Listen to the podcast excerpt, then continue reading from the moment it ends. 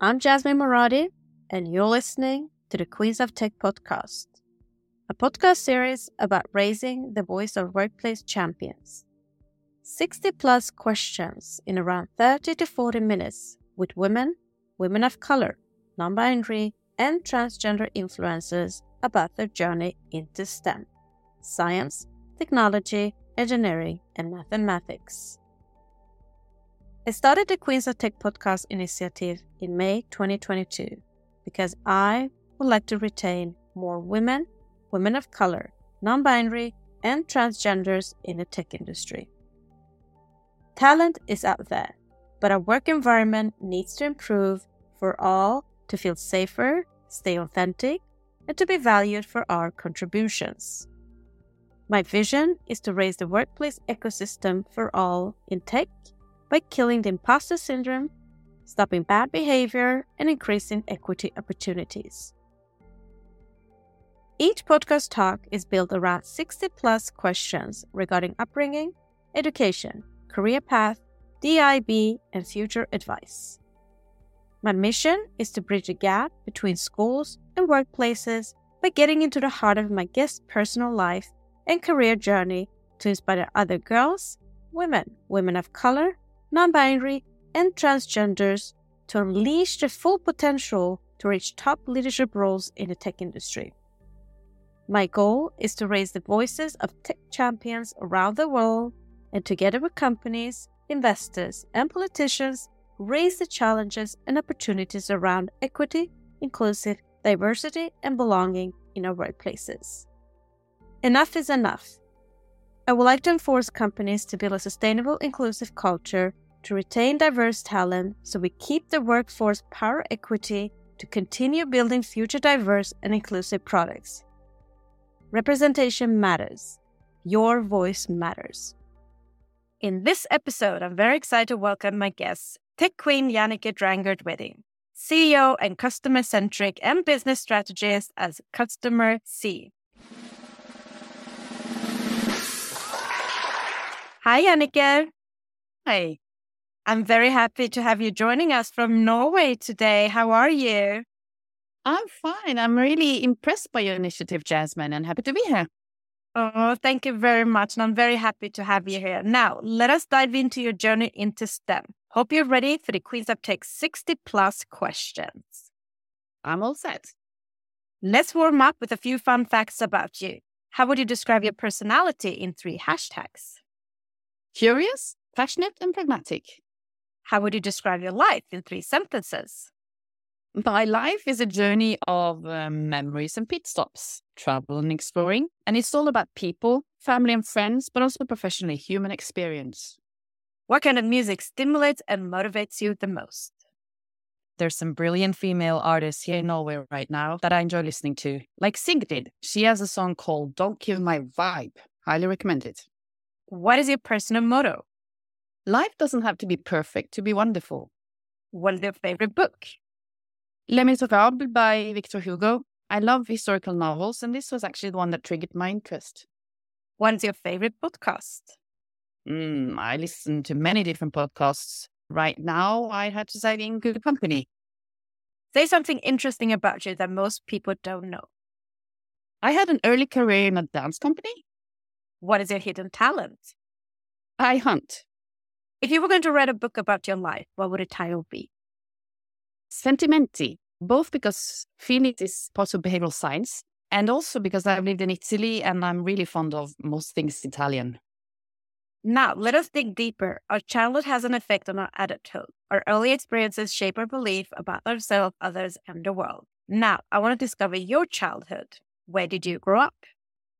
I grew up in Kristiansund, a small town situated on three islands out on the west coast. Uh, you had to take the ferry to get to the mainland when I grew up. What was your dream job as a child? Ballet dancer, maybe, or a teacher.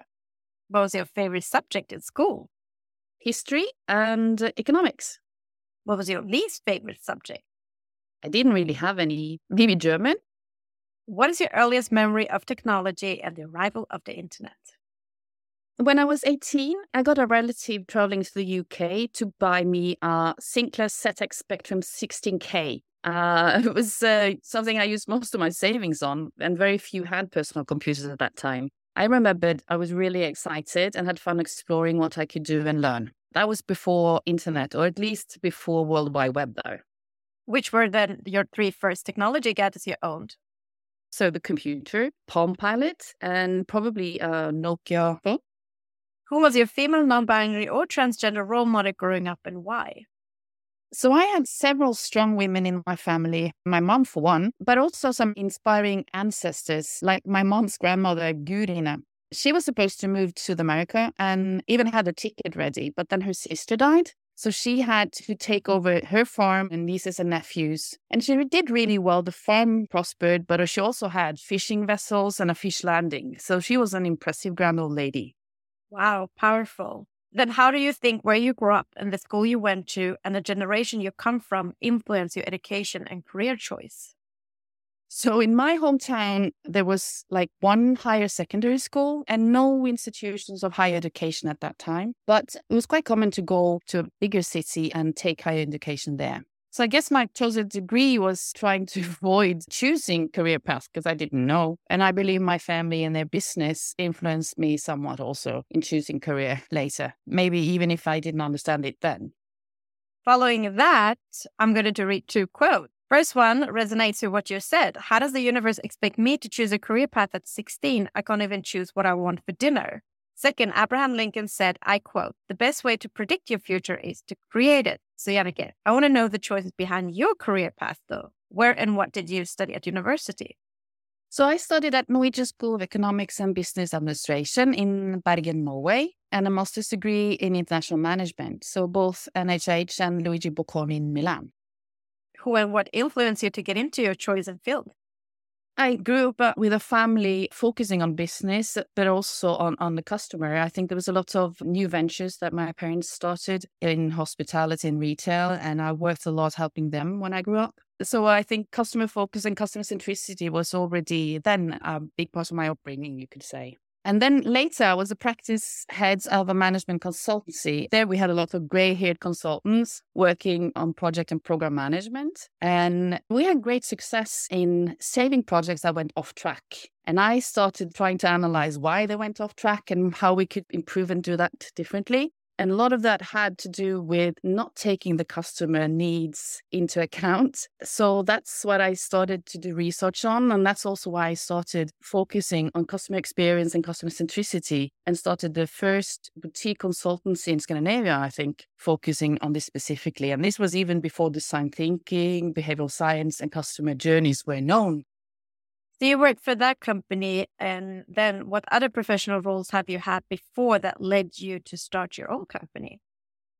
I mostly had roles in consulting companies and design agencies in sort of senior leadership roles. But what led me to start the company currently is my experience as a leader in a health tech organization in the public sector. So I was leading and facilitating transformation in this very complex organization, trying to standardize, restructure, and innovate at the same time, and working with so many impressive leaders and middle management with great stamina made me want to see if I could find other ways to support, chair, and advise these value champions doing all the heavy lifting in order to make transformation happen. What does Customer C do? We coach and advise on how to create customer and business value through customer centricity and customer centric innovation. We do it on board level, executive and management level. We advise and share proven concepts and best practices and try to find new ways of supporting them in their role. I also facilitate a network uh, for customer centric leaders for them to exchange ideas with other practitioners across industries. What is your title and what is your main responsibilities? So my title is CEO and founder, and I do lead the company and I also advise and coach clients. What does a typical workday look like for you? Oh, there's no such thing. I love the quote, choose a job you love and you will never have to work a day in your life. So Jannecke, what do you love about your role? Ooh, I love the freedom. I love the opportunity to work with and for many brilliant people and to be able to connect people I love to be able to support and cheer other leaders so that they succeed. What is the best experience you've had in your role so far? Any examples? There has to be feedback from the leaders that take part in the community we've created. The energy and it was electric, and everyone confirmed the value of exchanging ideas and the boost of inspiration it gave. So that was really rewarding. And what is the biggest challenge you've encountered so far, and how did you tackle that? So I've been lucky, I think, in that most have gone smooth so far. I think finding the right balance between sticking to what is defined priorities and include new learnings, doing the right things and create most value and opportunities at, at all times. So finding the right balance, maybe of being disciplined but not rigid.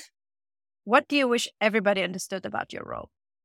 Nothing in particular. Maybe that being a founder and building companies is great fun. What is the one common myth about your professional field that you want to disapprove? Well, that has to be still the myth that it's all about the technology. I believe technology is nothing more than an enabler. It's all about how you can use technology to create value and make jobs done for humans. And it's also about how you can manage to get the opportunity known and create valuable business models on it. Of course, I'm especially focused on making sure we keep securing the customer centric approach and uh, do not assume too much about humans. I've seen that even the smartest product teams sometimes forget testing the hypothesis and rely on peers' opinion instead of testing and validating with users. There's a need for what can you call it a devil's advocate and maybe the red chair to remind us to question what would customers really want. So what do you love about working in the tech industry? Oh, I love the energy and the opportunities available for those who want. I love that there's people there that really want to make a dent in the universe. Oprah Winfrey said, I quote, think like a queen. A queen is not afraid to fail. Failure is not a stepping stone to greatness. So, Jannecke, what have by far been your biggest achievement in your career? So, my biggest achievements have been my client success, seeing the transformation and that the success that they've had, and knowing that I played a humble and small part in this gives me great satisfaction. What's the biggest factor that's helped you become successful? Any success habits? I've always tried to be truthful to ideas, and I believe that I've used my integrity as a compass. I've challenged clients and I've also stopped engagements when I didn't believe I could contribute value. I've tried to be there to give a little extra when needed. And this has allowed me to become a trusted partner. And I've made clients, I've been relations in my network for a long time. How do you then measure your own performance at work?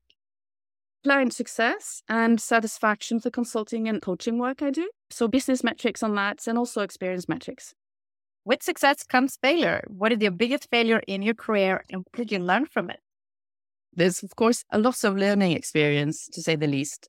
And I think that's important to grow. However, maybe not paying attention when someone is challenging your integrity and your values is something I've learned a lot from.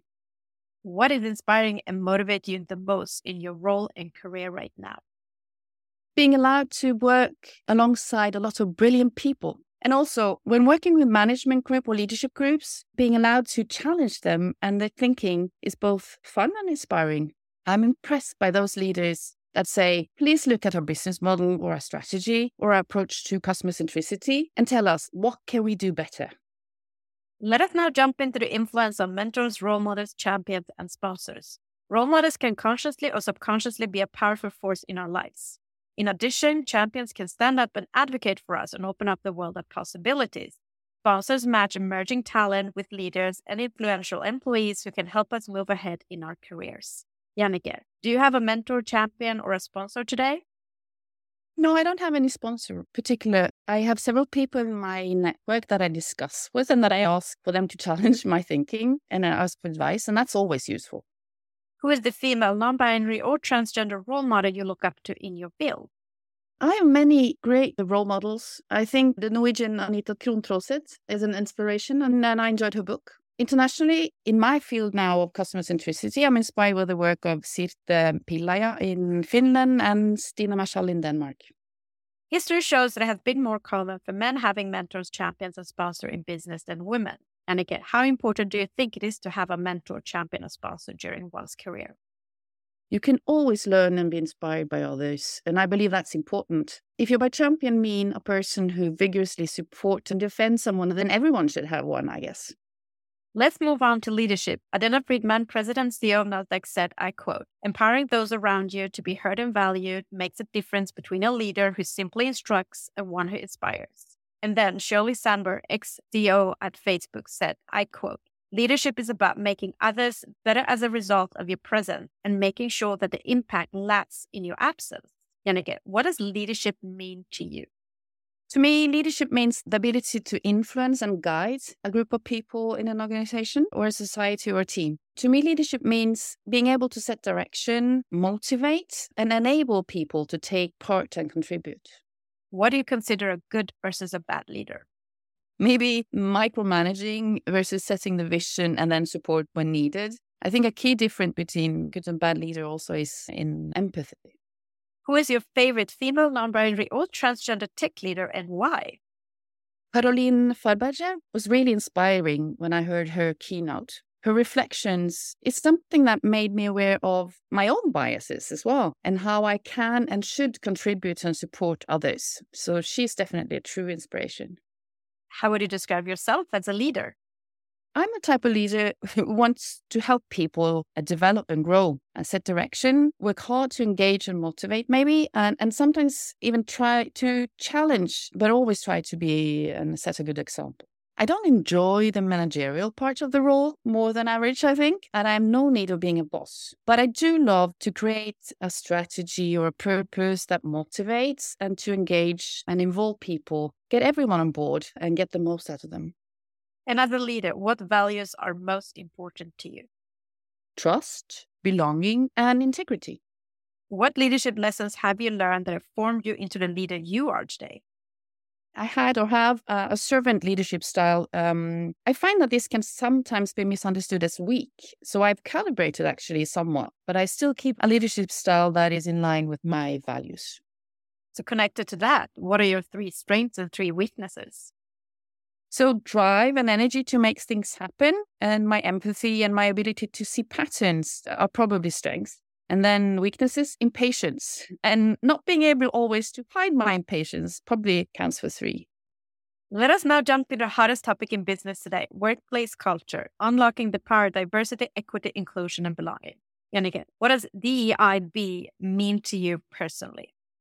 So diversity means equal representations of different ethnicities, ages, genders, and embracing diversity of thought, experience, and ideas. For better um, equity and inclusion is all about supporting these voices to be heard also so that everyone can take part. In my field of customer centricity, we've seen that belonging is an important part of the employee experience and influences not only the employee satisfaction and loyalty, but also the customer experience. What do you consider being three to five signs of good company culture if you were to join a company? Clear intention sets the customer and employee experience, high level of trust and belonging, and acceptance for failure as a learning organization. And as a woman, what has been the most significant barrier in your career and how have you overcome these challenges? So I've not felt any major barriers. You might say I've been privileged in that way. Of course, there's been some norms that we still need to challenge, and I've met some of them, and I might even uh, subconsciously, I realize, have some of them myself. Why do you think it's important for more women, non binary, and transgender to join the tech industry today? Maybe more than anything else, because there's so many exciting opportunities that I don't want anyone to miss out on. Do you and how do you speak with your colleagues, peers, and community about DEIB challenges, for example, salary gaps and promotions? We recently got a Nobel Peace Prize winner in economics on the subject. I guess that helps a lot in the discussion and awareness, which is good. I must say, though, that I typically address this more on an individual level and not based on the categories. Um, I believe in a conscious choice. There are many public and internal discussion about the barriers women, non-binary, and transgender face from reaching higher position in the tech industry. How do you feel it has affected is affecting you, and what is your advice on how to best unblock these roadblocks? It's a big topic. I think it's interesting. In Norway, we're now trying to regulate female representation on board levels in listed companies, and the reception of this in business has been mixed. I believe it's a good thing. And I think that this can improve representation, um, as I think there's a lot of qualified candidates if you take the effort to actually find them. And hopefully, this could increase also the hunt for candidates to improve representation of other groups as well. So, uh, time will tell. And today, tech companies spend a lot of marketing and money to attract women, non binary, and transgenders. However, at the same time, they are finding it hard to retain them. Articles show that women are leaving the tech industry. What is your best advice on strategy for how companies can work to build a stronger corporate culture that engages gender diversity and equity? More important than anything else would be to invest in the managers that support these uh, individuals and support them in their leadership roles. And also, I think it's important to use tools to identify norms that should be challenged. I've heard that there's an HBTQ certification program that actually focuses on identifying norms so that you actually could see if there are any stereotypes or others that you need to talk more about. And I think there are tools available like leanin.org and similar sites. I think, you know, you could easily start that sort of discussion. And I think that's important for the culture. You asked me about sponsoring earlier, and I think setting that in place in an organization could be an important vehicle. As you said, there's tools out there, but what would you say are the challenges of implementing DIB culture in a workplace today? It takes time to get this as an integrated part of business. And it can be a challenge that someone believes that you could get someone to be responsible for this in your organization, and then you actually believe it's implemented. I guess that's the same as we've seen when people approach customer centricity, that have hired someone to spearhead it and then they think they're, they're already set. But the footwork is still ahead and you need uh, time to succeed. And, and you haven't really succeeded until it's an integral part of how you operate. So that takes time and you need to set aside time to do that. But that said, it's also an issue, of course, that there are other major issues hitting society right now, like the violence in Sweden will take attention away from this. So we need to be patient and make sure we're ready when the time is right. Why and how do you think companies would benefit from having not just women, non binary, and transgender leaders, but actually higher gender representation at C suite level and boardrooms with actual mandate? So, representation is key, and securing a broader perspective on issues and input in decision making will create better business results. It's quite easy. How much do you think the tech industry has changed regarding this subject since you joined? Quite a lot, especially since Me Too. What is accepted behavior now has changed, and we're more conscious, which is good, and is more on topic, of course, also on the management agenda. So, awareness is higher. Looking back on your career, what one thing would you have changed in your working environment to break the bias? So maybe calling out when, for instance, male dominated norms become too strong. I remember reading Lean In by Sheryl Sandberg and nodding and thinking maybe other people more than me needed to read this. Um, then I typically at that time only had to fight for myself. And maybe I accepted that I had to prove that was good enough now that I'm a mom of two driven girls, would like for them not to have to go the extra mile to prove their worth. And the same with other friends of different backgrounds. Looking forward, what will you do as a leader to improve the bias for the next generation of women, non binary, and transgender? So, I believe the most important is to secure awareness and attention. It is possible to change norms if we're aware of them and the potential biases that are present. So, what I can do is to open doors and networks, as well as support and sponsor, and of course, call out the biases when needed in male dominated environments, I've always tried to and will continue to try to make sure that different categories of tasks, for instance, are distributed equally. And if I'm facilitating a workshop, I try to make sure all voices are heard. Since, of course, my field of work talks a lot about human design, I can uh, maybe continue to use examples, maybe even with humor, to increase the awareness of different sort of biases. Amazing. Let us move on to another hot topic in business today, which is work life balance and mental health. Jannecke, you have without a doubt a busy lifestyle. How do you take care of yourself to maintain good mental health? I um, exercise, I secure time for family and friends, and I also love taking walks in nature. Have you ever experienced burnout? No, not really. At some point, I realized I needed more sleep than I allowed myself to, but that was surprisingly easy to change when I realized it. So, sleep does wonders. What is your advice on how companies can create a more mentally healthy workplace in the new now? So we invest in culture and leadership, uh, including uh, what I could call maybe conscious role modeling. Invest in self-management and training. Even small investments, I think, can make a huge difference. And of course, increase trust and belonging. What motivates you every day to get out of bed? The possibility that I can create an impact for others, create experiences and business value. Now, let us wrap up with a few words of wisdom and a piece of advice for our listeners. Jannecke, what is the best piece of advice you've been given that has helped you during setbacks in your role and career? Find your frustrations, keep your mind clear, and don't do anything hasty. And then, what is the worst advice you've ever been given, and how did you tackle it? I remember when I was pregnant, I had some male colleagues that wanted to give me advice on what to do and what to eat. I'm sure their intention was uh, all the best, but I found it slightly amusing and I just laughed it off. Is there something you wish you would have known or skill you wish you had when starting out in the tech industry?